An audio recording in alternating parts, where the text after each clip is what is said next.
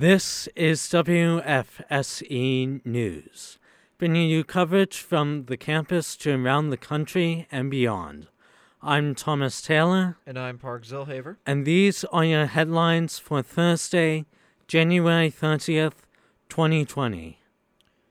Tonight from 8 to 10 p.m., the University Programming Board will be hosting their Mocktails and Masterpieces event. Come to Gym A in the Frank G. Pogue Student Center to create your very own masterpiece, art supplies included. After this event at 10 o'clock, UPB will be holding their annual Spring Concert Reveal event. The last Lunch and Learn program this week will be tomorrow at noon in the Learning Commons on the second floor of the Baron Forness Library. Come enjoy a free lunch and learn all about what is ROTC. There will be another week of lunch and learn programs this semester, all next week, starting on Monday with time management, study techniques, and tutoring at noon. The therapy dogs are coming back to campus this weekend.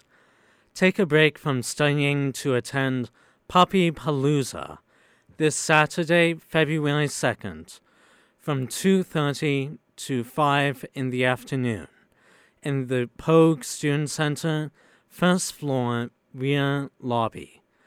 This event is sponsored by Counseling and Psychological Services, Peer Wellness Educators, and Therapy Dogs United. This Sunday is also Super Bowl Sunday, with the San Francisco 49ers facing off against the Kansas City Chiefs in Super Bowl 54. UPB will be hosting their Super Bowl party from 6 to 10 at night in Pogue MRPA. There will be free food, fun, and activities. This coming Monday, February 3rd, from 3 to 5 p.m. Campus Outdoor and Recreational Experience will be hosting Snake Day. Come to the climbing gym in the back of the Pogue Fitness Center to see and take pictures with four different large snakes provided by the Erie Zoo. For more information about campus events and news, visit events.edinboro.edu edu, or download the Corq app. In local news, a local effort to raise money for Alexander Kavanaugh's family yesterday brought people to the Edinboro Wendy's. According to GoErie.com, a large line formed around noon after Wendy's announced that all proceeds would go towards Kavanaugh's family. Sales continued into last night, with the store remaining open until midnight. Employees from other store lo- from other store locations came to support the restaurant. Erie City Mission officials say two men donated 244 hamburgers after purchasing them at the Wendy's. Erie Mayor Joe Schember is recovering today after undergo- undergoing surgery for prostate cancer.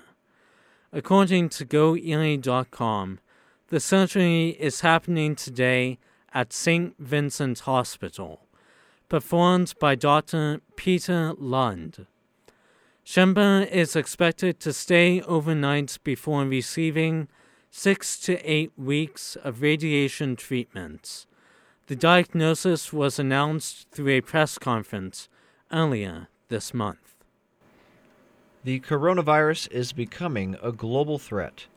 The virus now has more than 7,700 cases worldwide and 170 deaths reported, according to the New York Times. CNN reports that Americans who were in the Wuhan area of China have now been evacuated and put into quarantine. The spouse of the first U.S. patient has also contracted the virus. making them the first person to person case in the U.S. and the second reported case in the state of Illinois. Business Insider reports that British Airways has canceled all flights to and from mainland China. For continued coverage on campus events, go to edinboronow.com. Be sure to tune in every Monday and Thursday at 3 p.m. and follow Edinboro Now on SoundCloud. For WFSE News, I'm Thomas Taylor. And I'm Park Zilhaber. And you're listening to 88.9 WFSE, Fighting Scots Radio.